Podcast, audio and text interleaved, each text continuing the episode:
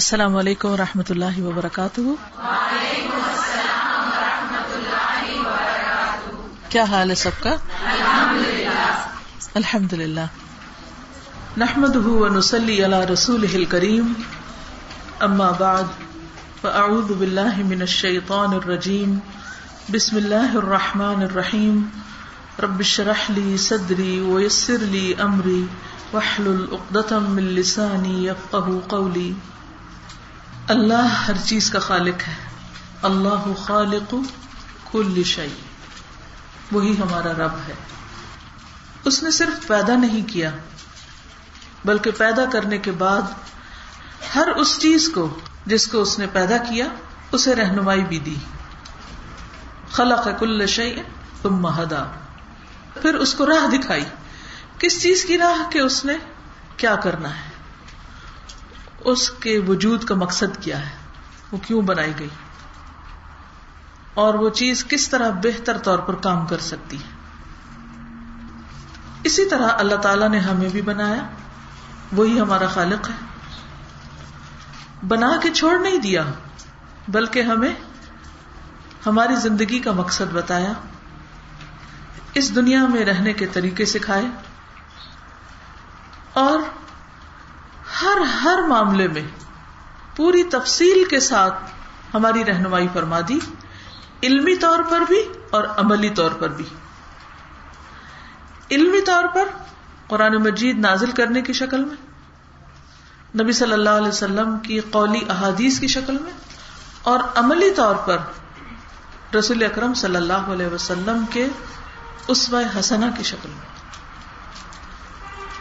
کہ آپ نے صرف علم نہیں دیا، کام کر کے دکھا دیا کہ کون سا کام کیسے کرنا ہے۔ کسی بھی پروڈکٹ کی بہتر کارکردگی اسی وقت ممکن ہوتی ہے جب وہ صحیح طور پر کام کرے، اور اس کے لیے جو مینول بنایا گیا ہے یا جو انسٹرکشنز دی گئی ہیں وہ ان کے مطابق فنکشن کرے۔ مثلاً آپ کوئی بھی مشین خریدتے ہیں تو اس کے ساتھ ایک مینول بھی آتا ہے، انسٹرکشنز بھی آتی کہ اس مشین کو اس طریقے پر چلایا جائے۔ اگر آپ اس کو اس کے مطابق چلاتے ہیں تو وہ دیر تک ہمیں فائدہ پہنچاتی، لیکن اگر آپ اس کے خلاف جاتے ہیں تو وہ تھوڑے ہی دنوں میں بیکار ہو جاتی، الٹیمیٹلی ہم نقصان اٹھاتے ہیں۔ اسی طرح ہماری زندگی کا مانول بھی ہمیں دے دیا گیا ہے، ہماری رہنمائی کر دی گئی کہ ہمیں اپنے دن رات صبح و شام یہ زندگی کیسے گزارنی ہے، اس کی تفصیلات موجود ہیں۔ لیکن چونکہ ہم علم حاصل نہیں کرتے، علم کے ماخذ تک نہیں پہنچتے، اس لیے اکثر اوقات اپنے طور طریقے یا اپنے آبا و اجداد سے لے لیتے ہیں یا اپنے کلچر سے لے لیتے ہیں یا ادھر ادھر کی کتابیں پڑھ کے اپنے لیے کچھ طریقے سیٹ کر لیتے ہیں۔ ان میں سے کچھ فائدے کے بھی ہوتے ہیں اور کچھ نقصان دہ بھی ہوتے ہیں، کیونکہ وہ انسانوں کی دی ہوئی رہنمائی ہوتی۔ تو نہایت ضروری ہے کہ ہم اپنی زندگی میں اپنے رب سے رہنمائی حاصل کریں، اور رب نے رہنمائی کے لیے جو رسول ہمارے پاس بھیجا اس کی زندگی پر غور کریں کہ اس نے مختلف کام کس طرح کیے، اور پھر اپنے آپ کو اس کے مطابق ڈھالیں، کیونکہ وہ اللہ کے محبوب تھے۔ اگر ہمیں اللہ کا محبوب بننا ہے، پیارا بننا ہے، اور اللہ کی محبت حاصل کرنی ہے تو لازماً اپنے طریقوں کو نبی صلی اللہ علیہ وسلم کے طریقوں کے مطابق ڈھالنا ہے۔ یہ سوچ ہم میں سے ہر مسلمان کی ہونی چاہیے، اور یہی چیز ہمیں دوسروں سے مختلف کرتی ہے۔ لیکن عام طور پر کیا ہوتا ہے کہ ہم اس کے بارے میں بہت زیادہ کوشش نہیں کرتے، اسٹرگل نہیں کرتے، نتیجتاً بہت سی خیر سے محروم رہتے ہیں۔ تو یاد رکھیے کہ اگر ہم اللہ کے رسول صلی اللہ علیہ وسلم کی پیروی میں زندگی بسر کر رہے ہیں تو ہمیں دنیا اور آخرت دونوں میں بہت سے فائدے حاصل ہوں گے۔ سب سے پہلی چیز قرآن مجید میں اللہ تعالیٰ فرماتے ہیں قل ان کنتم تحبون اللہ فاتبعونی یحببکم اللہ ویغفر لکم ذنوبکم واللہ غفور الرحیم. کہہ دیجئے اگر تم اللہ سے محبت کرتے ہو تو میری پیروی کرو. کس کی؟ کسی عام انسان کی نہیں، محمد الرسول اللہ صلی اللہ علیہ وسلم کی. اس کا کیا فائدہ ہوگا، کیا ملے گا، کیوں، وائی؟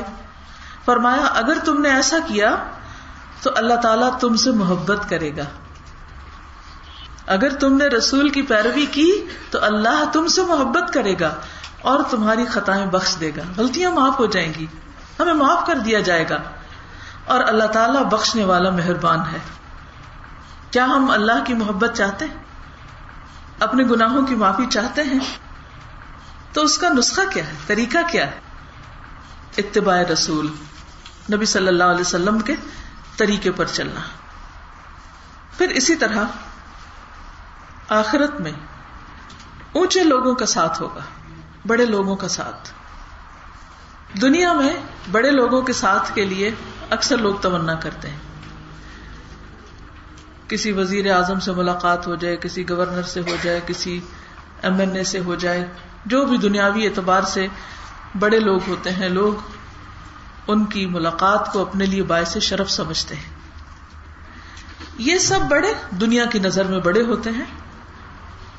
پوری کائنات کے خالق اور مالک کی نظر میں بڑا کون ہے؟ انبیاء، صدیقین، شہداء، صالحین. ایسے لوگوں کی رفاقت، ایسے لوگوں کی کمپنی، ایسے لوگوں کا ساتھ، ان کی ملاقات کیسے نصیب ہو، اس کا کیا طریقہ ہے، کون سا راستہ جاتا ہے ان سے ملاقات کو؟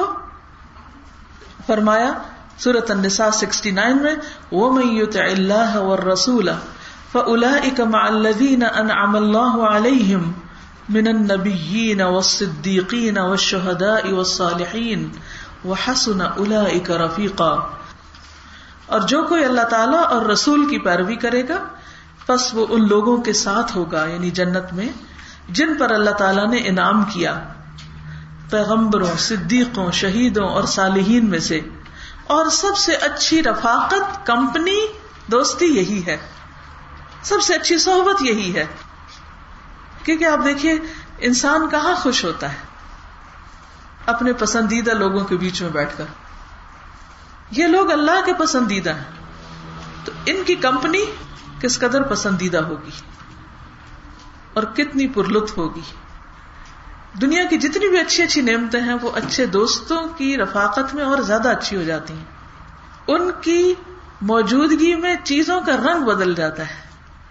وہی چیز ہوتی ہے، اگر آپ کا محبوب آپ کے ساتھ ہے تو اسی چیز کو آپ اور طرح انجوائے کرتے ہیں، اور اگر ایسا شخص آپ کے ساتھ ہے کہ جس سے آپ کو کوئی ضد ہو یا جس سے آپ کو نفرت ہو تو اچھی سے اچھی چیزیں اٹھا پھینکنے کو دل چاہتا ہے کہ نہیں چاہیے. یہ باقی سب چیزیں انسانوں کے تابع ہیں، انسانوں کے لیے بنی ہیں، اور ان سے انسان فائدہ اور لطف، لذت اسی وقت حاصل کر سکتا ہے جب اس کے ساتھ کمپنی اچھی ہو.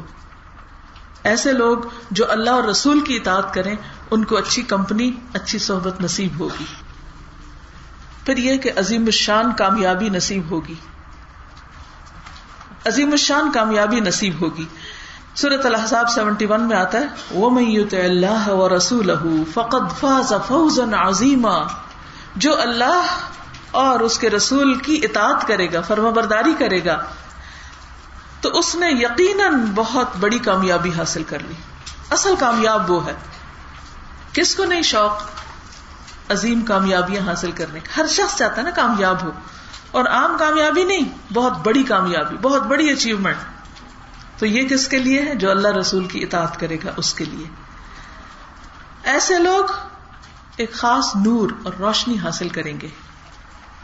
الحدید 28 میں آتا ہے یا ایھا الذین آمنوا اتقوا اللہ وآمنوا برسولہ یؤتکم کفلین من رحمتہ ویجعل لکم نورا تمشون بہ ویغفر لکم واللہ غفور رحیم.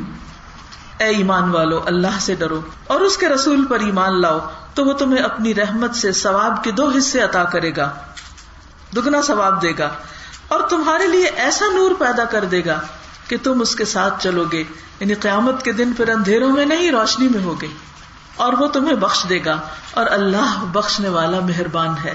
پھر بخشش کا وعدہ، پھر جنت کا وعدہ۔ فرمایا وَمَن يُطِعِ اللَّهَ وَرَسُولَهُ يُدْخِلْهُ جَنَّاتٍ تَجْرِي مِن تَحْتِهَا الْأَنْهَارُ خَالِدِينَ فِيهَا وَذَلِكَ الْفَوْزُ الْعَظِيمُ۔ اور جو بھی اللہ اور اس کے رسول کی فرما برداری کرے گا، اللہ تعالیٰ اسے جنتوں میں داخل کرے گا جن کے نیچے نہریں بہ رہی ہوگی، جن میں وہ ہمیشہ رہیں گے، اور یہی بہت بڑی کامیابی ہے۔ یہ خوشخبریاں کس کے لیے ہیں؟ جس کی زندگی اللہ رسول کی اطاعت میں گزرے، ان کے طریقے پر گزرے، ان کی فرما برداری میں گزرے۔ اب یہ زندگی کیا چیز ہے؟ یہ زندگی صبح و شام سے مل کر بنتی ہے۔ صبح و شام ملا کر، دن اور رات ملا کر زندگی کا ایک دن بنتا ہے، اور پھر دن ملا کر ہفتے، اور ہفتے ملا کر مہینے، اور مہینوں سے سال، اور سال ہا سال پر محیط ایک زندگی ہوتی ہے۔ یہ زندگی اور یہ وقت انتہائی قیمتی ہے، یہ ہماری کمائی کا وقت ہے۔ اس سے پہلے ہم جہاں بھی تھے ہمیں نہیں معلوم کہاں تھے، روحیں تو اللہ نے ڈے ون سے پیدا کر دی تھی، وہ ایک موت کی طرح کی زندگی تھی، پھر ہم زندہ ہوئے، اللہ نے ہمیں جسم دیا، جان دی، عقل، شعور، دل، دماغ، جذبات، بہت کچھ صلاحیتیں دے کر پیدا کیا، اور ہم سے کچھ چاہا کہ ہم اس کے وفادار بن کے رہیں، اس کے بندے، اس کی اطاعت کرنے والے۔ وما خلقت الجن والانس الا لیعبدون۔ پھر عبادت کے طریقے سکھانے کے لیے اس نے اپنے رسول بھیجے، محمد الرسول اللہ صلی اللہ علیہ وسلم کو ہمارے لیے عملی رہنمائی کا ذریعہ بنا کے بھیجا، ان کی سنت کو محفوظ کر دیا، اور پھر یہ ہم پہ چھوڑ دیا کہ ہم اس کو کتنا سیکھتے ہیں، جانتے ہیں، پہچانتے ہیں، کتنا اس کا تعارف حاصل کرتے ہیں، اور کتنا اس کے مطابق اپنی زندگیوں کو بدلتے ہیں، کیونکہ وہ ایک کرائیٹیریا ہے، وہ ایک پیٹرن دے دیا گیا کہ اس کے مطابق چاہیے۔ مثال کے طور پر آپ اگر کوئی چیز آرڈر کرتے ہیں تو پہلے آپ کیا کرتے ہیں؟ اس کا سیمپل دیتے کہ ایسی چیز چاہیے، اس کا سائز یہ، اس کا رنگ یہ، اس کی شکل ایسی ہے، اس کی خوشبو ایسی ہے، اس کا ذائقہ ایسا وغیرہ وغیرہ، ہر چیز ڈیفائن کرتے ہیں۔ تو اللہ سبحانہ وتعالیٰ بھی جنت کے لیے لوگوں کی سلیکشن کر رہا ہے۔ جنت انتہائی خوبصورت جگہ ہے کہ اس سے خوبصورت کوئی جگہ ہے ہی نہیں۔ اس میں اللہ تعالیٰ کو خوبصورت لوگ بسانے، اور یہاں خوبصورتی سے مراد صرف شکل کا حسن نہیں، یہاں دل کی خوبصورتی، اخلاق کی خوبصورتی، عمل کی خوبصورتی، ایمان اور تقوی والے اللہ کے محبوب بندے، جن کی زندگی جتنی زیادہ مشابہ ہوگی کس کے؟ محمد الرسول اللہ صلی اللہ علیہ وسلم۔ اس لیے ہم سب کی یہ تڑپ اور تمنا ہونی چاہیے کہ ہم ہر پہلو میں دیکھیں کہ آپ کیا کرتے تھے، اس موقع پہ آپ نے کیا کیا، اس موقع پہ کیا کیا۔ کچھ صحابہ کرام کی صرف یہی دوڑ رہتی تھی، یہی دلچسپی رہتی تھی، یہی تجسس رہتا تھا، اسی چیز کے پیچھے لگے رہتے تھے کہ اچھا آپ نے اس موقع پر کیا کیا۔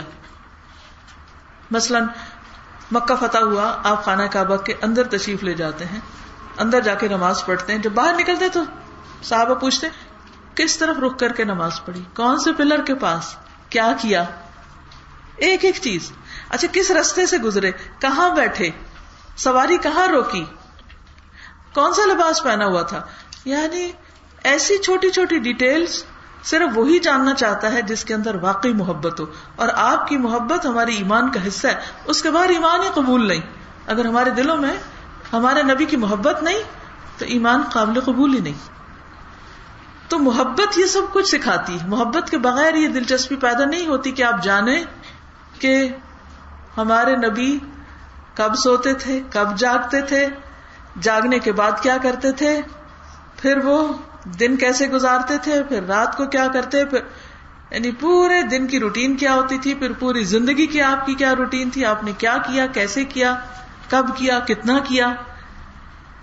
یہ صرف وہی جاننا چاہے گا جس کو آپ سے محبت ہوگی، اور وہ اللہ کا محبوب بندہ بننا چاہے گا، تاکہ اللہ تعالیٰ اس کو پسند کر لے، اس کو چن لے، اور اسے اپنی ابدی جنتوں میں بسا دے، جس کے بعد کوئی موت نہیں، کوئی خاتمہ ہے ہی نہیں، وہ اصل گھر ہے. وَإِنَّ الدَّارَ الْآخِرَةَ لَهِيَ الْحَيَوَانُ لَوْ كَانُوا يَعْلَمُونَ. ہم دنیا کے گھروں پہ راضی ہو جاتے ہیں, دنیا میں کچھ مل جائے بس اس میں گم ہو جاتے ہیں, اور پھر اس کے اندر اپنی انجوائمنٹ ڈھونڈنے لگتے ہیں. نہیں, گھر تو کہیں اور ہے, منزل تو کہیں اور ہے. یہ سارا وقت اس منزل کی تیاری کے لیے, اور بالکل ٹھیک ٹھیک پیپر حل کرنا ہے ہم کو, ادھر ادھر نہیں ہونا, نمبر کٹ جائیں گے, پوائنٹس میں بھی کٹ گئے تو کہیں الٹیمیٹلی ڈگری درجہ نیچے نہ آ جائے. تو چھوٹی چھوٹی ڈیٹیلز میں بھی دلچسپی ہونی چاہیے. ایک بہت عرصے سے میری یہ خواہش رہی, تمنا رہی, جب بھی میں سنت کے بارے میں پڑھتی ہوں, جب بھی یہ آیات پڑھتی ہوں, تو مجھے ہمیشہ میرے اندر ایک کسک اور ایک تڑپ رہتی کہ کیا میں نے جان لیا ہے کہ محمد صلی اللہ علیہ وسلم میرے پیارے نبی اپنے دن کا آغاز کیسے کرتے تھے, رات کو کیا کرتے تھے, سوتے کیسے تھے, دن کیسے گزارتے تھے. لوگ اکثر مجھ سے پوچھتے ہیں کہ اچھا آپ نے عربی کیوں سیکھی, یا عربی کیسے بولنی آئی آپ کو, یہ کیسے سمجھ لیتی. میں نے کہا میرا صرف ایک شوق تھا, صرف ایک, اور وہ شوق یہ تھا کہ میں وہ ایکسپیرئنس کرنا چاہتی تھی کہ حضور صلی اللہ علیہ وسلم اور صحابہ کیسے باتیں کرتے تھے, کس زبان میں بات کرتے تھے, اور وہ کیا بولتے تھے. اور وہ جب آپ بولتے تھے عربی میں بات کرتے تھے تو صحابہ جب سنتے تھے تو ان کے کان کے اندر سے وہ الفاظ, وہ لینگویج, وہ دل پہ جب جاتی تھی تو فیلنگ کیا ہوتی تھی. آج اردو میں ہم حدیثیں 10 دفعہ سنائیں وہ بات بنے گی نہیں جو عربی بات کر کے اس کو سنائی جائے جو عربی سمجھتا بھی ہو اور وہ پھر دل پہ جائے. تو یہ صرف یہ ایک شوق تھا جس نے مجھے عربی زبان سیکھنے پہ مجبور کر دیا, اور میں نے اپنے شوق سے سیکھی. اور جب شوق لگ جاتا ہے تو پھر انسان کو رستے بھی مل جاتے ہیں, پھر محنت شروع کر دیتا ہے, پھر وہ کترا کترا جمع کرنا شروع کر دیتا ہے, پھر اللہ تعالیٰ آسانی بھی کر دیتا ہے. تو اسی طرح یہ ہمیشہ سے میرا شوق رہا کہ میں جانوں کہ آپ کی جب صبح آنکھ کھلتی تھی تو آپ کیا کرتے تھے, اور کیا میں وہی کرتی ہوں. آپ اٹھ کے کیسے بیٹھتے تھے, پھر بستر سے باہر کیسے آتے تھے, واش روم جانے تک کیا کرتے تھے, واش روم میں جا کے کیسے, واپس کیسے, چھوٹی چھوٹی ڈیٹیلز. اور پھر یہ کہ صحیح احادیث کی روشنی میں, اور پھر وہ اس طرح ہو کہ میں عمل بھی کر سکوں, وہ طریقہ ہو کہ میں بھولوں تو مجھے یاد آ جائے, میرے پاس کوئی ایسی چیز ہو کہ میں اپنے آپ کو بار بار چیک کرتی رہوں, اچھا یہ میں نے کر لیا, یہ میرے اندر آ گیا, اچھا ابھی نہیں آیا, اچھا پھر تاکہ بار بار بھولو تو پھر یاد آئے. اسی شوق اور اسی جذبے نے یہ چند احادیث اور اذکار جمع کروائیں جو سونے جاگنے سے متعلق ہے. اس میں یہ دعویٰ تو نہیں کیا جا سکتا کہ 100% ہر چیز آ گئی, لیکن ایک انسانی کوشش کی حد تک جو کچھ مل سکا, جو محدود علم کے مطابق جان سکے, اس کو آپ کے لیے اکٹھا کیا گیا اس میں. اور اس میں صرف میری کوشش نہیں, ایک پوری ٹیم ہے اس کے پیچھے جنہوں نے ان احادیث کو دوبارہ ایک ایک چیز کو ویریفائی کیا, حدیث کی کتابوں میں دیکھا اور ان کے الفاظ کو چیک کیا, پھر ترجموں کو چیک کیا, پروف ریڈنگ, ایڈیٹنگ, ٹائپنگ, اور پھر اس کو کورل میں لے جانا, اور پھر سارا دن بغیر کچھ کھائے پیے کام کرنا, گھر والوں کی ڈانٹ سننا, اور پھر جب یہ کتاب پشاور پہنچی تو ان کی راتوں کا جاگنا تاکہ یہ چھپ جائے آپ کے آنے سے پہلے اور آپ کی خدمت میں پیش ہو جائے. کیونکہ یہ سارا کچھ میں زبانی لیکچر دے کے بھی جا سکتی تھی, میں آتی, سناتی, چلی جاتی, اور آپ سنتے, واہ واہ کرتے, چلے جاتے. پھر بعد میں کوئی چیز یاد آتی, کہاں سے چیک کرتے, آپ کے پاس تو کچھ نہ ہوتا. اور پھر اگر جو دعائیں آپ پڑھیں گے تو یہ یاد ہی نہیں ہے تو کہاں سے یاد کریں. کیا آپ میں سے ہر ایک کے پاس اتنا ٹائم ہے کہ آپ میں سے ہر ایک جا کے بڑی بڑی کتابوں سے یہ سب کچھ پڑھے, پھر اس کو اپنے لیے نوٹ کرے, اور پھر اس میں یہ چیک کرے کہ کیا صحیح ہے اور کیا ضعیف ہے, اور پھر اس کے بعد یہ ہے کہ وہ سارا کچھ اپنے ہاتھ سے لکھے یا ٹائپ کرے. سارے لوگ نہیں کر سکتے, تو اس لیے آپ کی خدمت میں پکی پکائی کھیر حاضر ہے. اب آپ کو چکھنی ضرور ہے, کیونکہ جب کوئی بہت محنت سے کچھ پکاتا ہے نا تو اس کا کیا دل چاہتا ہے کہ لوگ اس کو کھائیں اور شوق سے کھائیں, خوشی سے کھائیں, اور اگر ان کا دل بھرا ہوا ہے پہلے سے ہی کچھ اور کھا کے تو چکھے ضرور, کیا پتہ لطف آ جائے اور ساری کھا لیں. تو الحمدللہ اللہ کا شکر ہے کہ کتاب آپ کے ہاتھوں میں ہے, آپ اردو بھی پڑھ سکتے ہیں, عربی بھی پڑھ سکتے ہیں. میں صرف ایک دفعہ آپ کے ساتھ ریڈنگ کر دوں گی تاکہ آپ کے لیے کوئی چیز اگر کلیئر نہیں تو پھر واضح ہو جائے, اور اس کے بعد آپ کا کام کیا ہے بتائیں گے. آپ کیا کریں گے اس کے بعد؟ الحمدللہ پہلا کام عمل, پہلا کام انشاءاللہ ہم عمل کریں گے اور اپنے آپ کو بار بار چیک کریں گے. اچھا یہ میں کرنے لگ گئی, ٹھیک ہے, ہو گیا, ٹک ٹک ٹک, نہیں ہوا, اچھا میرے تو اتنے مارکس کم ہیں, اپنی ایویلویشن خود ہی کر لیں, ٹھیک ہے. اور اس کے بعد کیا کریں گے؟ نمبر 2, عمل کے بعد دوسروں تک پہنچائیں گے. اس کا نقطہ آغاز کیا ہوگا؟ گھر والے. Very good. اپنے بچوں سے شروع کریں, اپنے شوہر, اپنے بہن بھائی, اپنے رشتے دار. اچھا بتائیے کہ فیملی ٹری ہے آپ کے پاس؟ سارے خاندان کی لسٹ ہے؟ اگر نہیں تو صلہ رحمی کیسے ہو سکتی اگر یہ جانتے ہی نہیں, آپ اپنا نسب نامہ ہی نہیں جانتے, نانی دادی کا نام ہی بھول چکے ہیں بچے. اب واقعی ایسی جنریشنز آ رہی ہیں دنیا بھر کے, ان کو فلم سٹارز اور ہیروز اور معلوم نہیں کیا کچھ سب کا پتا ہوگا, اپنے خاندان کا نہیں پتا, رشتوں کے نام نہیں پتا, خالہ کس کو کہتے ہیں, پھپھی کس کو کہتے ہیں.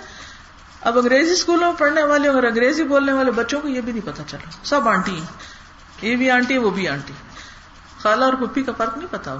تو اس لیے کسی وقت ان کو لے کے بیٹھیں اور ان کے سامنے اپنی امی ابا سے شروع کر کے پھر ان کے جتنے بچے, پھر ان کے آگے جتنے جتنے بچے. اب تو انٹرنیٹ پہ ایسے پروگرام بھی موجود ہیں, ایسی سائٹس موجود ہیں کہ جن کے اندر آپ سبسکرائب کر لیں تو وہ آپ کو پورا آپشن دیتے ہیں, آپ بھرتے جائیں جتنے بھی آپ کے رشتے دار ہیں, سب کے نام ٹائپ کر لیں تو, اور اس کو دوسروں کے ساتھ شیئر کریں, اپنے بہن بھائیوں کے ساتھ, تاکہ وہ بھی اپنے اپنے بھریں اور ان نام پوچھیں. ابھی ریسنٹلی میرے ایک بھائی جا رہے تھے باہر, تو ہم نے ایک سارے خاندان کو اکٹھا کیا, تو میں نے اپنے بیٹے کو یہ ٹاسک دیا کہ تم ایک چھوٹا سا کوئز رکھو سب کے لیے. تو اس کے 4 حصے کیے ہم نے, ایک ریلیجن, فیملی, پاکستان, اور ریلیجن 2. ریلیجن میں کیا تھا کہ جیسے مختلف اسلامی تاریخ یا سیرت سے سوال, اور پاکستان میں پاکستان سے متعلق کچھ چیزیں, فیملی میں فیملی سے متعلق مختلف لوگوں کے نام اور ڈیٹ آف برتھ اور اس طرح کی, اور 4تھی چیز ریلیجن 2 جیسے فقہی سوالات وغیرہ ہوتے ہیں اس طرح کے.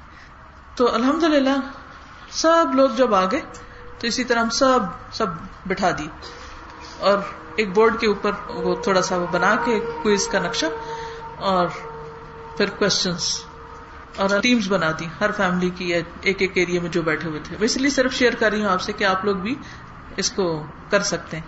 اس کا ایک فائدہ تو یہ ہوا, ورنہ کیا ہوتا ہے جب سب لوگ کھانے پہ آتے ہیں ہر کوئی کھانا اٹھاتا ہے, کوئی وہاں بیٹھ گیا کوئی وہاں بیٹھ گیا, ینگ بچے الگ بیٹھ گئے, چھوٹے بچے الگ بیٹھ گئے, ادھم مچا دیا, کچھ خواتین الگ بیٹھ گئی, مرد الگ بیٹھ گئے. بھائی کٹھے کس لیے ہوئے تھے جب آپس میں سب نے کوئی ایک دوسرے سے شیئر نہیں کیا. اور پھر ہم عام طور پہ کہتے رہتے ہیں اچھا بچے الگ ہو جائیں, بچے چلے جائیں یہاں سے تاکہ ہم اوٹ پٹانگ باتیں کر سکیں.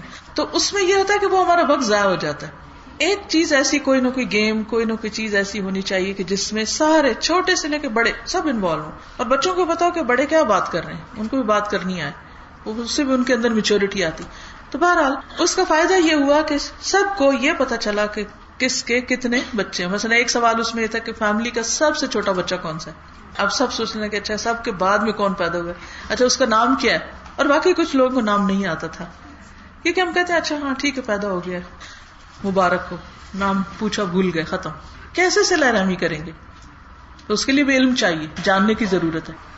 پھر اسی طرح اب آپ نے اگر ٹری بنا لیا ہے, جان لیا ہے, تو پھر یہ چیک کرنا شروع کر دیں کہ ان کو یہ پتا ہے جو مجھے پتا ہے, کیا میں نے شیئر کر لیا. پہلا حق تو خاندان کہنے کہ میں ان کے ساتھ شیئر کروں. اچھا ہم خاندان والوں کو بڑے بڑے گفٹس دیتے رہتے ہیں لیکن کوئی اچھی کتاب نہیں دیتے. ہم یہ سوچتے نہیں وہ مائنڈ کریں گے کہ یہ بہت مولانی خود ہو گئی ہے تو ہم پہ امپوز کرنے لگی یہ چیزیں, کہتے رہے وہ تو ویسے بھی کہتے ہیں. اب ٹھیک ہے جو آپ نے گفٹ دینا دیں, لیکن ایک روٹین بنا لیں, ہر گفٹ کے ساتھ ایک چھوٹی سی کتاب, کوئی چھوٹا سا کارڈ, کوئی کیسٹ, کوئی سی ڈی, کوئی چیز ایسی ضرور دیں, کیونکہ جب وہ گھر میں پڑی ہوگی تو کیا ہوگا, سارے ایک جیسے نہیں ہوتے, کوئی نہ کوئی سن لیتا, کوئی نہ کوئی پڑھ لیتا, کوئی نہ کوئی جان لیتا ہے. ٹھیک ہے, تو انشاءاللہ تعالی اس سے فائدہ ہوگا. تو میں یہ چاہوں گی کہ اس طرح کی کتاب آپ تحفے میں بھی دیں, اس کے ساتھ ساتھ اپنے بچوں کو ایک ایک چیز, اگر وہ سنتے ہیں تو بٹھا کے کتاب پڑھا دیں, اگر کتاب نہیں پڑھ گئے تو آپ ان کو کسی بھی طرح میک شور کریں کہ آپ نے اپنا فرض پورا کر دیا. آپ نے ان کو بتا دیا کہ ہمارے پروفٹ ایسے تھے, اب ان کا ذمہ ہے, وہ کریں یا نہ کریں لیکن ہماری ذمہ داری پوری ہو گئی. ٹھیک ہے, اب آپ دیکھیے کہ دوسروں کو بتانے میں اثر کب آئے گا؟ جب ہم خود کریں. اگر ہم بچے کو بتا رہے ہیں کہ آپ یہ کرو اور ہم خود کر نہیں رہے تو اس کو اثر نہیں ہوگا, وہ عمل نہیں کرے گا. تو پہلے خود کر لیں, پھر اس کے ساتھ ساتھ آپ بتا دیں, ایک ایک چیز کرتے جائیں, بتاتے جائیں. تو یہ دوسرا کام ہے آپ نے کہ اس علم کو, اس سنت کو دوسروں کے ساتھ شیئر کرنا ہے. پھر یہ ہے کہ جب ایک سنت کو زندہ کیا جاتا ہے تو اس کا بہت ثواب ہے. تو انشاءاللہ تعالی اس نیت کے ساتھ بھی اس علم کو دوسروں تک پہنچانا ہے کہ ہم سنت کو زندہ کرنے والے بنیں. اور پھر اسی طرح وہ جو فائدے ہیں یہ جو بھی میں نے بتایا, اللہ کی محبت حاصل ہوگی, گناہ بخشے جائیں گے, نور نصیب ہوگا, عظیم الشان کامیابی حاصل ہوگی, یہ سارے وعدے اللہ کے پورے ہوں گے انشاءاللہ. ٹھیک ہے نا, یہ تھا اس کتاب کا تھوڑا سا پس منظر. اب یہ کہ انشاءاللہ ہم ان سنتوں کے بارے میں جاننے کی کوشش کرتے ہیں. قرآن مجید میں اللہ تعالیٰ فرماتے ہیں وَخَلَقْنَاكُمْ أَزْوَاجًا وَجَعَلْنَا نَوْمَكُمْ سُبَاتًا وَجَعَلْنَا اللَّيْلَ لِبَاسًا وَجَعَلْنَا النَّهَارَ مَعَاشًا. ہم نے تم کو جوڑا جوڑا پیدا کیا, یعنی مرد اور عورت کی شکل میں. وَجَعَلْنَا نَوْمَكُمْ سُبَاتًا, اور بنایا ہم نے تمہاری نیند کو تھکاوٹ دور کرنے کا ذریعہ, آرام کا ذریعہ. وَجَعَلْنَا اللَّيْلَ لِبَاسًا, اور بنایا ہم نے رات کو لباس, پردہ پوش. وَجَعَلْنَا النَّهَارَ مَعَاشًا, اور بنایا ہم نے دن کو کام کا وقت. تو یہ ہے اللہ کی تخلیق, اور اس میں دن اور رات کی ترتیب اور دن اور رات کے کاموں کی تقسیم, ٹائم مینجمنٹ.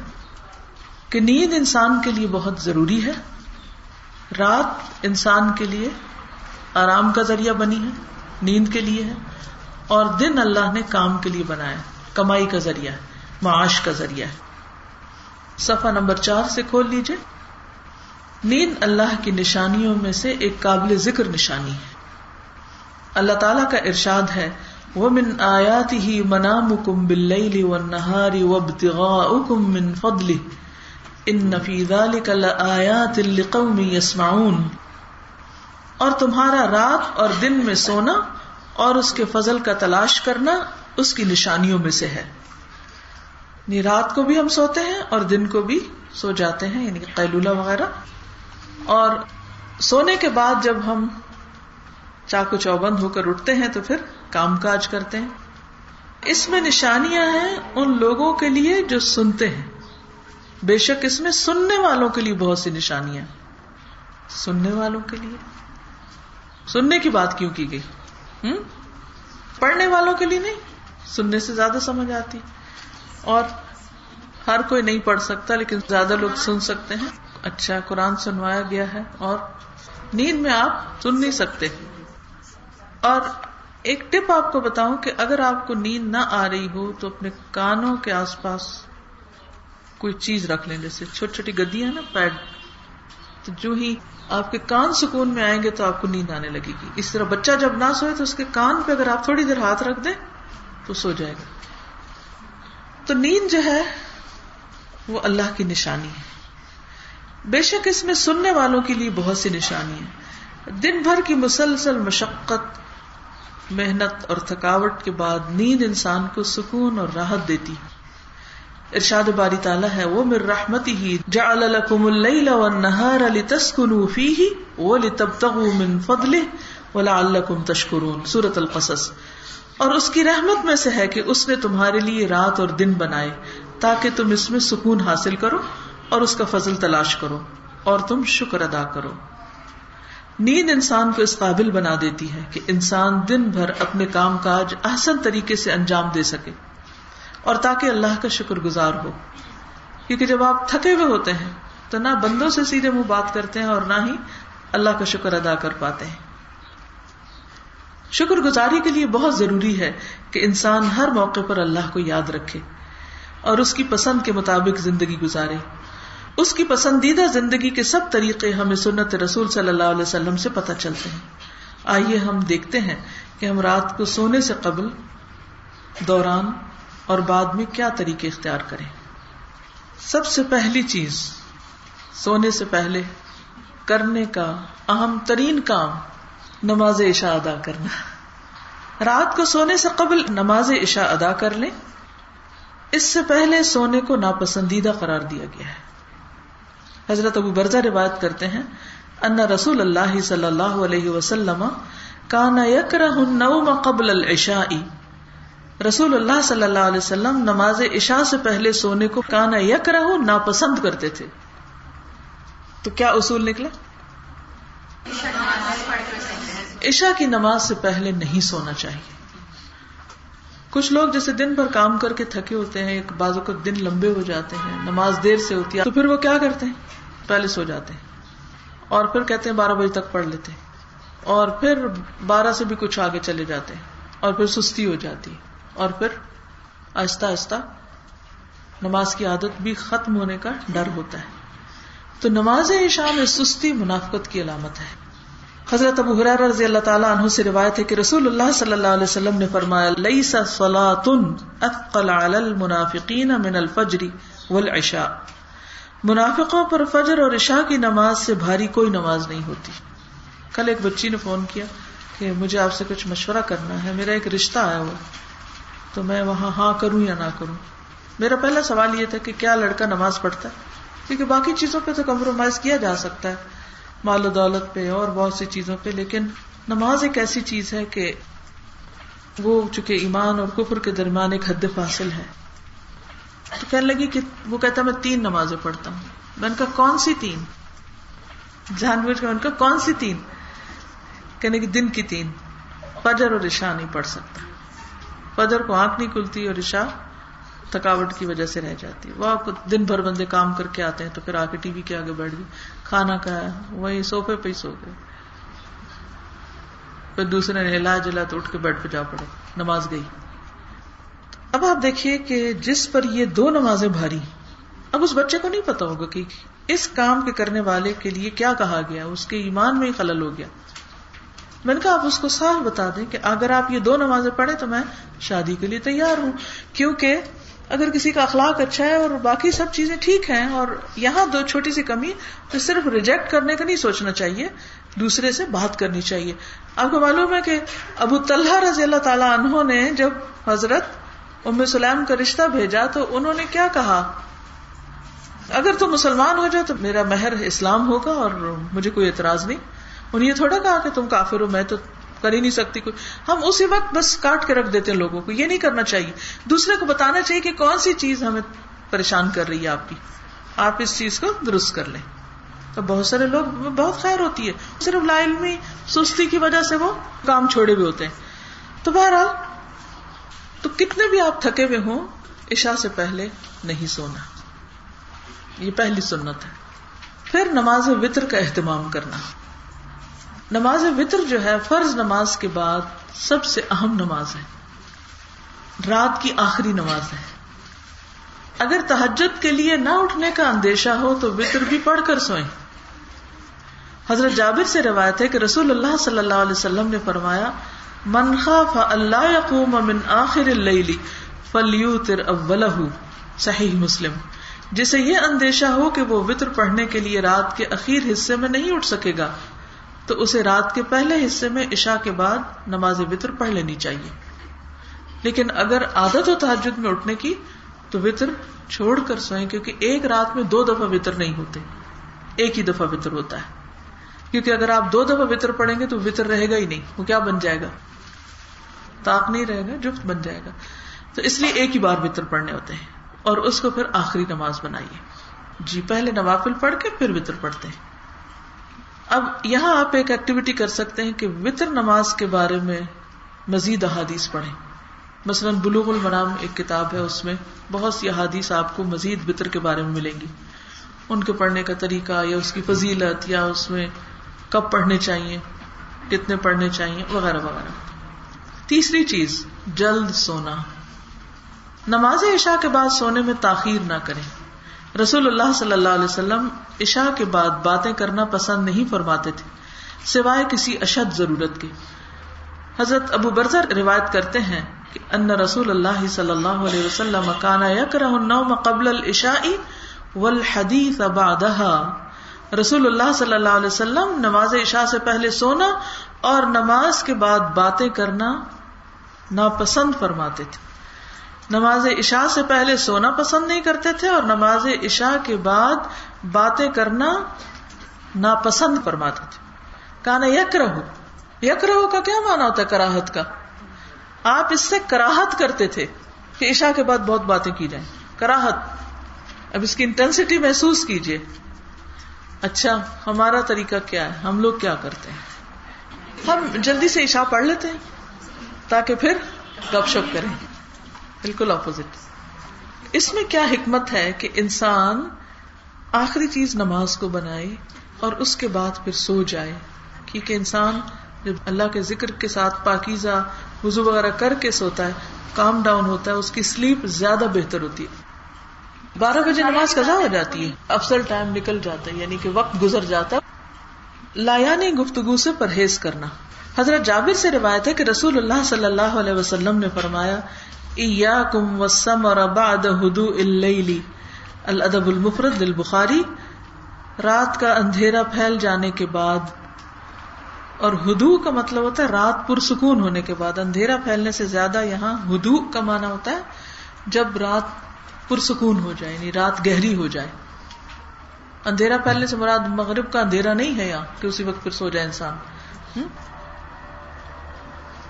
ہدوء اللیل, رات پرسکون ہونے کے بعد لایانی گفتگو سے پرہیز کرو. یعنی آپ نے یہاں حکم دے دیا کہ ایسا نہیں کرو, زبان سے بھی روکا.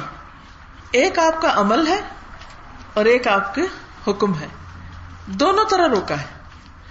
آپ دیکھیں گے کہ بعض احادیث میں صرف آپ کا عمل پتہ چلتا ہے تو ہم اس کو دیکھ کے اپنا عمل بدل لیتے ہیں. بعض میں آپ کی پسند اور ناپسند کا پتہ چلتا ہے. پچھلی حدیث سے ناپسندیدگی پتہ چلی. بعض احادیث میں آپ زبان سے بول کے روکتے ہیں کہ ایسا نہیں کرو, تو وہ ہم دیکھتے ہیں کہ یہاں پر آپ نے زبان سے بھی منع کیا.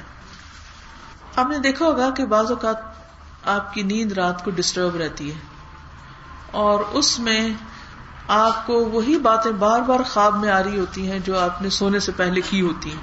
اس کی کیا وجہ ہے؟ یعنی اس عمل کا, لایانی باتیں کرنے اور لڑائی جھگڑے اور غیبت اور ادھر ادھر کی فضول بے مقصد بے معنی باتیں کرنے سے آپ کے اندر ایک عجیب سی, آپ کے پورے سسٹم میں ایک بے چینی آ جاتی ہے. آپ اندر سے ڈسٹرب ہو جاتے ہیں. پھر جب آپ لیٹتے ہیں تو کافی دیر سوچتے رہتے ہیں, اس نے مجھے یہ کیوں کہہ دیا, اس نے فلاں نے یہ کیوں کہا, فلاں یہ ایسا کیوں کرتا ہے, ایسا نہیں ٹھیک, وہ نہیں ٹھیک. کرتے کرتے پھر کیا ہوتا ہے کہ آپ وہی چیزیں سوچتے ہیں, وہ پھر آپ کے عمل کا, شخصیت کا ایک حصہ بن جاتی ہیں. آپ نے کئی دفعہ نوٹ کیا ہوگا کہ اگر بچہ کسی خاص بات پر روتے روتے سویا ہے تو وہ رات کو بعض اوقات نیند میں باتیں کر رہا ہوتا ہے, رو رہا ہوتا ہے, بول رہا ہوتا ہے. کبھی ہوا ایسے؟ وہی چیز مانگ رہا ہوتا ہے اور صبح اٹھتا ہے تو پہلی بات وہی کرتا ہے, کیونکہ وہ ہمارے شعور سے لاشعور تک میں چلی جاتی ہیں وہ باتیں جو ہم آخری بات رات کو کرتے ہیں. تو اس لیے باتوں کے ساتھ دن کا اختتام نہیں کریں, اللہ کے ذکر کے ساتھ کریں. اور ایک اور چیز یہ بھی ہے کہ نیند موت سے بہت قریب ہے. نیند موت کی بہن ہے. جب انسان سوتا ہے تو اس کی ایک روح لے لی جاتی. اب اگر آپ سو رہے ہیں اور اس سے پہلے آپ کسی سے لڑ جھگڑ کے اور غیبتوں کی پٹاری باندھ کے سوئے ہیں اور اٹھے ہی نہیں دوبارہ, کس قدر خسارے میں. انجام اختتام کس چیز پر ہوا, آخری عمل کیا ہوا؟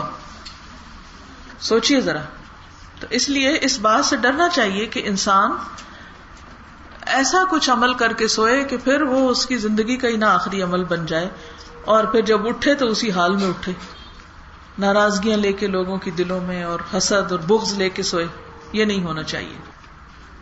اب سونے کا مرحلہ شروع ہونے والا ہے تو سب سے پہلے بسم اللہ پڑھ کر دروازے بند کریں گھر کے، یعنی بستر پہ جانے سے پہلے کیا کریں، سارے گھر کا راؤنڈ لیں، کیونکہ بعض گھروں میں تین تین چار چار انٹرنسز ہوتی ہیں، کوئی بیک ڈور ہے کچن کی طرف سے، تو کوئی سرونٹ کوارٹر کی طرف جا رہا ہے، تو کوئی گیٹ ہے باہر کا، تو کوئی اندر کا دروازہ، تو کوئی کسی اور طرف سے نکل رہا، کوئی سیڑھیاں نیچے اتر رہی ہیں، کوئی اوپر جا رہی ہیں، کئی قسم کے راستے ہوتے ہیں، ایگزٹس ہوتے ہیں۔ تو آپ کیا کریں، پورا راؤنڈ لیں، ایک عادت بنا لیں، ایک طرف سے لے کے دوسری طرف تک، پورے اینڈ تک۔ اور پھر یہ ڈیوٹی ڈیفائن ہونی چاہیے، ہسبینڈ نے کرنا ہے یا وائف کرنا ہے یا بچے نے کرنا ہے، کس نے کرنا ہے، کیونکہ بعض اوقات ایک دوسرے پہ ڈال دیتے ہیں، سویرے اٹھتے سب ایک دوسرے کو بلیم کرنے لگتے اور دروازے کھلے تھے، وہ کہتا ہے تم نے نہیں کیے، وہ کہتی ہے تم نے نہیں کیے، تو یہ بھی جھگڑے کا سبب بن جاتے ہیں۔ اس لیے اگر شوہر کی ذمہ داری ہے تو وہ پوری کرے، اگر بیوی ہے تو وہ، اور اگر ایک نہیں گھر میں تو دوسرا، اور اس کام کو بھی سنت سمجھ کے کریں اور بسم اللہ پڑھ کر کریں، ٹھیک ہے، پھر یہ عبادت ہو جائے گی بات۔ حضرت جابر بن عبداللہ فرماتے ہیں کہ رسول اللہ صلی اللہ علیہ وسلم نے فرمایا، اغلق الابواب واذکر اسم اللہ فان الشیطان لا یفتح بابا مغلقا، صحیح مسلم۔ دروازوں کو بند کر لیا کرو اور اللہ کا نام لے لیا کرو، کیونکہ شیطان بند دروازے نہیں کھولتا، یعنی چور شور بھی نہیں آئیں گے پھر، ٹھیک ہے نا۔ تو آپ اپنے گھر کو ایک طرح سے محفوظ کر لیتے ہیں اللہ کے نام کے ساتھ۔ آگ بجھانا، سونے سے پہلے گیس اور بجلی کے آلات احتیاط سے بند کر دیں، یعنی میک شور۔ اسی طرح جیسے آپ گھر سے نکل رہے ہیں، مثلا کل ہم نے پشاور آنا تھا تو میں نے آخر میں سارے گھر کا راؤنڈ لیا اور سارے سوئچ بند کیے، سارے کنیکشن بند کیے۔ جیسے بعض اوقات ایسا ہوتا نا کہ اے سی کا بٹن ہے وہ کھلا ہے، گرمیاں گزر گئی اور ہم بند ہی نہیں کیا، بس تو جلدی کر دینا چاہیے، کیونکہ بجلی کی فلکچویشن ہوتی ہے تو وہ آلات کو ویسے بھی نقصان دیتی، تو اس کو بھی بند کر دیں۔ کمپیوٹر جہاں کنیکٹ کرتے ہیں وہاں بند کر دیں، اگر زیرو کے بلب لگیں، کچھ بھی، جہاں جہاں جتنے بھی کنیکشن ہیں سارے بند کریں، کیونکہ کبھی شارٹ سرکٹ ہو سکتا ہے، کچھ ہو سکتا ہے خدا نخواستہ، تو اس کو بھی اپنے تھنگس ٹو ڈو کی لسٹ میں ڈال لیں کہ گھر سے نکلنے سے پہلے اور خصوصاً سونے سے پہلے سنت سمجھ کر کیا کریں، آگ بند کر دیں، چولہا بند کر دیں، بجلی بند کر دیں۔ حضرت سالم اپنے والد سے روایت کرتے ہیں کہ رسول اللہ صلی اللہ علیہ وسلم نے فرمایا، لا تترکوا النار فی بیوتکم حین تنامون، صحیح بخاری۔ تم اپنے گھروں میں، تو نہیں تم ہے، جمع کا صیغہ ہے لا تترکو، تم اپنے گھروں میں آگ کو جلتا نہ چھوڑو جس وقت تم سو رہے ہوتے ہو۔ تو بات یہ ہے کہ جس وقت تم سو رہے ہوتے ہو اپنے گھروں میں آگ کو جلتا نہ چھوڑو۔ حضرت ابو موسیٰ اشعری نے بیان کیا کہ مدینہ میں ایک گھر رات کے وقت جل گیا، آگ لگ گئی۔ رسول اللہ صلی اللہ علیہ وسلم سے اس کے متعلق کہا گیا، یعنی آپ کو بتایا گیا کہ آگ لگ گئی فلاں گھر میں، تو آپ نے فرمایا، ان هذه النار انما هي عدو لكم فاذا نمتم فاطفئوها عنكم، صحیح بخاری۔ بے شک یہ آگ تمہاری دشمن ہے، آگ کو دشمن بتایا گیا ہے، جیسے شیطان دشمن ہے آگ بھی دشمن ہے، اس لیے جب سونے لگو تو اسے بجھا دیا کرو، یعنی دشمن جاگتا نہ رہے، بند ہو جائے۔ حضرت جابر سے روایت ہے کہ رسول اللہ صلی اللہ علیہ وسلم نے فرمایا، اطفئوا المصابیح عند الرقاد فان الفویسقۃ ربما اجترت الفتیلۃ فاحرقت اہل البیت، صحیح البخاری۔ رات کے وقت چراغ بجھا دیا کرو، کیونکہ کبھی کبھی چوہیا چراغ کی بتی لے جاتی ہے، یعنی تیل میں منہ ڈال کے وہ چراغ کی بتی لے گئی اور گھر والوں کا سامان جلا دیتی۔ تو پہلے زمانے میں آگ کے لیمپ ہوتے تھے یا دیے ہوتے تھے، اور اس میں کبھی زیتون کا تیل یا کوئی اور تیل ایسا ڈالا جاتا تھا، تو میں نے اپنے بچپن میں بھی دیکھے ہوئے، اب بھی بعض اوقات لوگ ایسی جلاتے ہیں۔ تو اس میں کہتا تھا وہ بتی جو ہے وہ تیل کے اندر ڈوبی رہتی ہے، اور بتی کا جو حصہ باہر ہوتا ہے وہ جل رہا ہوتا ہے، اور وہ تیل کی سپلائی آتی رہتی ہے تو چراغ جلتا رہتا ہے۔ تو بعض اوقات چوہیا اس میں سے دوسرے اینڈ سے وہ بتی لے کے جب وہ بھاگتی ہے تو ظاہر ہے کہ بتی کے ساتھ تیل بھی ہے تو شعلے بلند ہو جاتے ہیں، تو وہ آگے کپڑا ہے یا کوئی اور چیز ہے تو باقی حصہ بھی جل جاتا ہے. اس لیے رات کو فالتو بتیاں ویسے بھی بجھا دینی چاہیے. اگر اس قسم کی کوئی آگ جلا رہا ہے، کبھی بازوقت کو باربیکیو ہو رہا ہے، پارٹی ہو رہی، کچھ ہو رہا ہے، تو اس میں لوگ باہر کے حصے میں بھی ایکسٹرا آگ جلاتے ہیں، تو بھی آپ احتیاط کریں، سننا سمجھ کر. آخری چیز یہ ہے کہ ان کوئلوں وغیرہ کو بھی بجھا کے سوئیں. برتن ڈھانکنا، کھانے پینے کے برتن ڈھانک دیں یا اوندھے کر کے رکھیں، یہ بہت زبردست سنت ہے، بہت سی بلاؤں سے حفاظت. کئی دفعہ کیا ہوتا ہے، ہم پانی پیتے ہیں گلاس کھلا چھوڑ کے رکھ دے کچن میں، ہوتا ہے نا ایسے، کبھی کیا. آخری چیز چائے پی، قہوہ پیا، اب کون سستی کے مارے اٹھے اور اس کو الٹا کرے اور رکھے، بس اٹھا کے کچن میں رکھ دیا، یا اور کچھ نہیں تو نیچے ہی رکھ دیا، یا ٹیبل پہ رکھ دیا، ڈیسک پہ کہیں بھی رکھ کے سو گئے، وہ ساری رات پیالی کھلی رہتی ہے.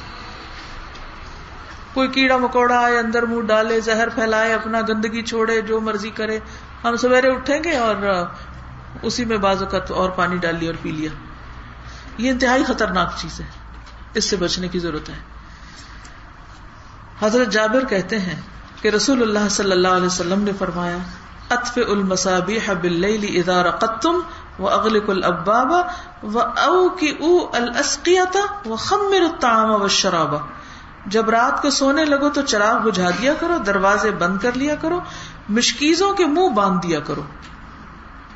پہلے زمانے میں پانی کے لیے وہ مشکیں ہوتی تھی نا، تو اس کو کھلا نہ چھوڑو، کیا پتہ کوئی چیز اندر گھس جائے، اس کو باندھ دو. اور کھانے پینے کی چیزیں ڈھانک دو. بعضوں کا ایسا ہوتا ہے کہ جیسے فروٹ پڑا ہوتا ہے تو ہم کھلا چھوڑ دیتے ہیں، اس کو کھلا نہیں چھوڑے، اس کے اوپر کوئی اچھا سا اپنی کاریگری دکھائیں، کوئی کروشیا بنائیں، کوئی اور اس طرح کی چیز، تو یا کوئی سادہ کپڑا ہی لے کر اس کے اوپر پھیلا دیں، خالی نہیں چھوڑیں. یہ کئی دفعہ کیا ہوتا ہے کہ رات کو جو ہوتی ہے نا چپکلی، جب آپ سو جاتے ہیں تو وہ آ کے آپ کے پھلوں شلوں کے اوپر، کھانے پینے کے خوب سیر سپاٹا کر کے جاتی ہے، یا کوئی چوہی پھر رہی ہوتی ہے تو وہ آ کے انجیکٹ کر جاتی ہے اپنا اندر اس میں کچھ، اور آپ کہتے ہیں چھوٹا سا سوراخ کیا نا، منہ سے کاٹا صاف کیا، کھا لیا، تو وہ کیسی کیسی بیماریاں اندر چلی جاتی ہیں، ہمیں اندازہ ہی نہیں ہوتا. It's unhygienic. لیکن ہم صرف اس اینگل سے نہیں کریں گے، یہ ہم کس لیے کریں گے؟ ہمارے رسول نے ہم کو یہ بتایا تھا صلی اللہ علیہ وسلم، ہم اس لیے کریں گے. گلاس اگر آپ نے پانی پیا تو کیسے رکھیں گے؟ الٹا کر دیں گے. قہوہ پیا ہے تو کپ الٹا کریں گے. اسی طرح کچن میں برتن الماریوں میں رکھ دیں گے. اگر پڑے ہیں کسی چھبے وغیرہ میں تو کیا کریں گے؟ اوپر کپڑا رکھ دیں گے. فروٹ وغیرہ ڈھانک دیں گے. ہر چیز ڈھانک کے نکلے. یہ سلیقہ سیکھنا بہت ضروری. یہ نہیں آٹا کھلا، چاول کھلے، پلیٹیں بچوں نے کھائیں وہ ایسے ہی پڑی ہیں سنک میں، کاکروچ آ رہے ہیں، کھا رہے ہیں، پی رہے ہیں، پل رہے ہیں، موٹے ہو رہے ہیں، چوہے پھر رہے ہیں، کوئی خبر نہیں. کیا ہے اصل میں، ہم نے قرآن کورس جوائن کیا ہوا ہے اور ہم بہت مصروف ہو گئے ہیں، اس لیے ہم اتنے پھوڑ ہو گئے ہیں. کیا نمونہ پیش کریں ہم دین کا؟ طالب علم تو ایسے نہیں کرتا. یہ بیسک بیسک بیسک سلیقہ ہے جو سنت سے ہم سیکھ رہے ہیں. میں سوچتی ہوں کہ نبی صلی اللہ علیہ وسلم کی نظر کتنی بعید تھی، کیا کیا انہوں نے ہمیں بتایا. عورتوں کے کرنے والے کام ہیں یہ سارے، تو آپ نے اس میں بھی ہمیں رہنمائی دی کہ کچن کیسا ہو. تو کھانے پینے کی چیزیں ڈھک دیا کرو. حضرت جابر سے روایت ہے کہ غط العنا وأوق السکا وأغلق الباب وأطفئ السراج فإن الشیطان لا يحل سقاء ولا يفتح بابا ولا يكشف اناء فإن لم يجد احدكم الا ان يعرض على انائه عودا. برتنوں کو ڈھانپ دو، مشکیزے کا منہ باندھ دیا کرو، دروازے بند کر دیا کرو، چراغ بجھا دیا کرو، اس لیے کہ شیطان بندھے ہوئے مشکیزے کو، بند دروازے کو، ڈھکے ہوئے برتن کو نہیں کھولتا. اگر تم میں سے کسی کو کوئی چیز نہ ملے تو اس کی چوڑائی میں لکڑی ہی رکھ دے.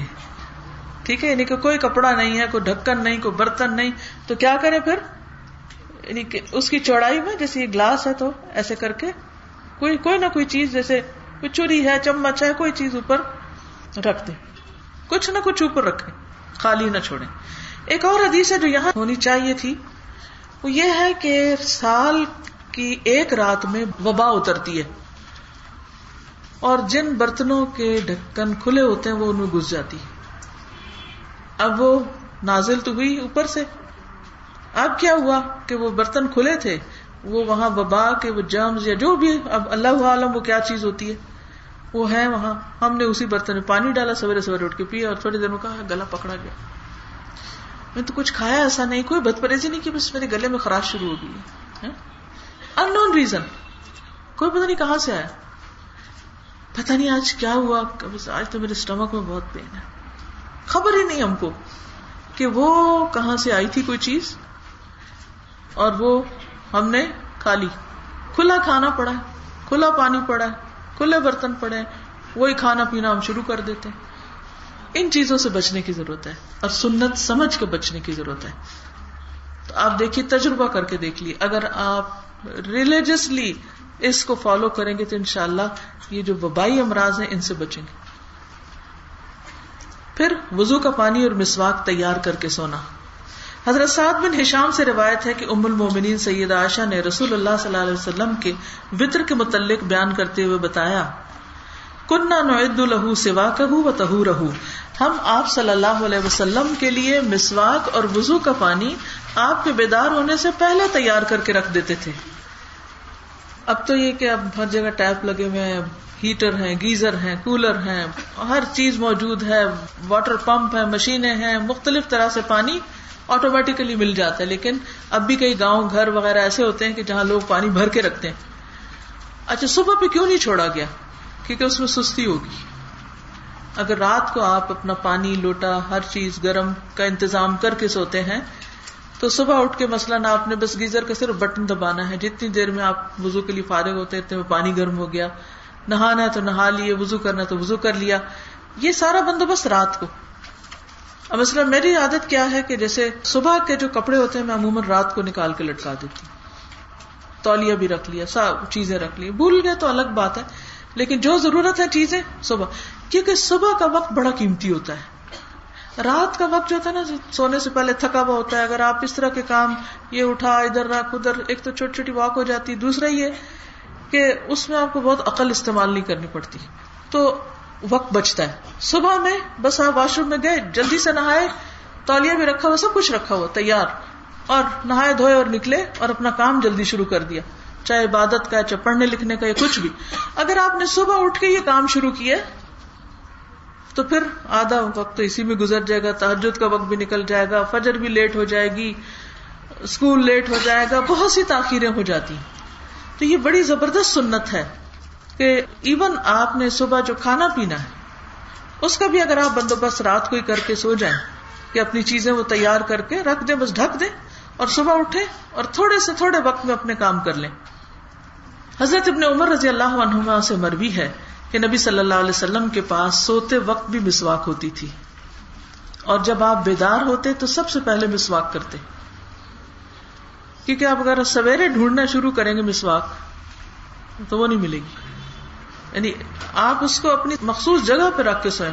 میں نے جس چیز میں رکھی ہوتی ہے نا مسواک, اس کو میں سیدھا کر کے رات کو, جیسے عشاء کا وضو وغیرہ کی تو میں سیدھا کر کے رکھتی ہوں کہ صبح اندھیرے میں اٹھا سکوں, کیونکہ ڈھونڈنا نہ پڑے, ورنہ مسواک سے محروم ہو جائیں گے. تو کچھ چیزیں عادت بنا لیں زندگی میں, ترتیب اور آرگنائزیشن بہت سی چیزوں کا عمل آسان کر دیتی. اور اگر آپ ہیپیزرلی کام کرتے ہیں, مثلا باہر سے آئے, چابیاں ہاتھ میں پکڑی ہوئی گاڑی کی, وہ کہیں بھی پھینکی, کھانا شروع کر دیا, اور صبح جب کام پہ جانے لگے چابی کہاں, چابی کہاں, سارے گھر کو پینک کر دیا, چابی نہیں ملی, کام سے لیٹ ہوئے, اس کو ڈانٹ پڑی, وہ کام خراب.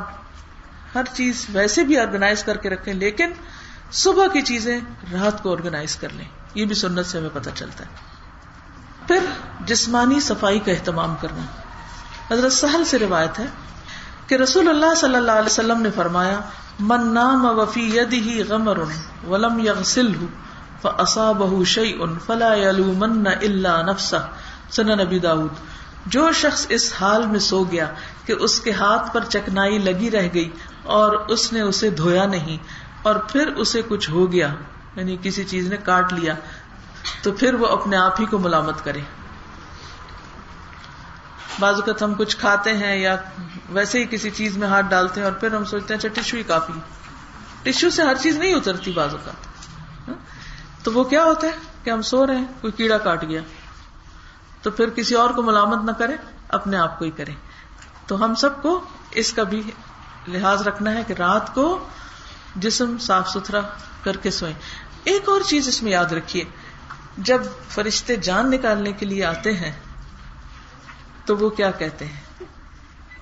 سورۃ النحل کی آیت ہے، وَقِيلَ لِلَّذِينَ اتَّقَوْا مَاذَا أَنزَلَ رَبُّكُمْ قَالُوا خَيْرًا لِلَّذِينَ أَحْسَنُوا فِي هَذِهِ الدُّنْيَا حَسَنَةً وَلَدَارُ الْآخِرَةِ خَيْرٌ وَلَنِعْمَ دَارُ الْمُتَّقِينَ جَنَّاتُ عَدْنٍ يَدْخُلُونَهَا تَجْرِي مِن تَحْتِهَا الْأَنْهَارُ لَهُمْ فِيهَا مَا يَشَاءُونَ كَذَلِكَ يَجْزِي اللَّهُ الْمُتَّقِينَ الذین تتوفاہم الملائکۃ الطیبین، وہ لوگ کہ فرشتے ان کی جان لیتے ہیں، تتوفاہم فوت کرتے ہیں ان کو، طیبین اس حال میں کہ وہ طیب ہوتے، عمدہ ہوتے۔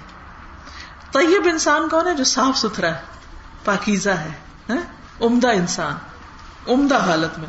یقولون آتے ہیں، سلام علیکم، آ کے سلام کرتے ہیں، ڈرائیں گے نہیں۔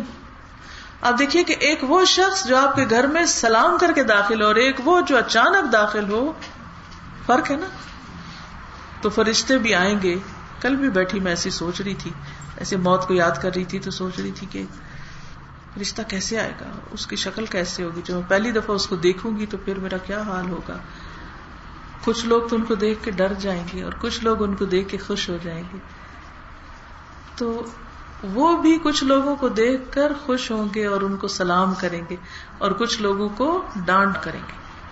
تو اگر ہم طیب ہیں، طیب الاخلاق، طیب حال میں رہنے والے، تو پھر کیا ہوگا کہ وہ سلام کریں گے، سلام علیکم ادخلوا الجنۃ بما کنتم تعملون، چلو جنت میں داخل ہو جاؤ بوجہ اس کے جو تم عمل کر رہے تھے، یہ جو تم کام کرتے تھے۔ تو یہ عمل کو بہت بڑے بڑے کارنامے نہیں ہوتے، یہ عمل یہ چھوٹے چھوٹے ہوتے ہیں، یہ چھوٹی چھوٹی وہ ایک ایک ڈاٹ ہوتا ہے جو جمع ہوتا ہے تو پھر ایک پوری تحریر بن جاتی۔ تو یہ جو ایک بھی ڈاٹ، ایک سنت پر عمل کرنا ہے نا، یہ ایک ڈاٹ لگانا ہے۔ مثلاً بستر کو جھاڑنا اور بستر کو صاف رکھنا، اور بستر پہ بعض اوقات کوئی نجاست بھی پڑ جاتی ہے۔ اب یہ تو نہیں کہ وہ نجس ہو گیا تو آپ کہیں کہ اچھا ادھر سے نہیں، ادھر سے الٹ کے جانے دو۔ یعنی بعض لوگوں کے بیڈ روم میں داخل ہوں تو پتہ چلتا ہے کہ کتنی گندگی۔ تو صاف رہنے کی عادت جو طہارت جو نصف ایمان ہے، جسم کی طہارت، لباس کی طہارت، بیڈ شیٹس کی طہارت، تولیے کی طہارت، واش رومز کی طہارت، ان سب چیزوں کی صفائی ایمان کا حصہ ہے۔ تو جب رات سونے جائیں نا تو بس سوچا کریں کہ بس پتہ نہیں اب اٹھنا ہے کہ نہیں،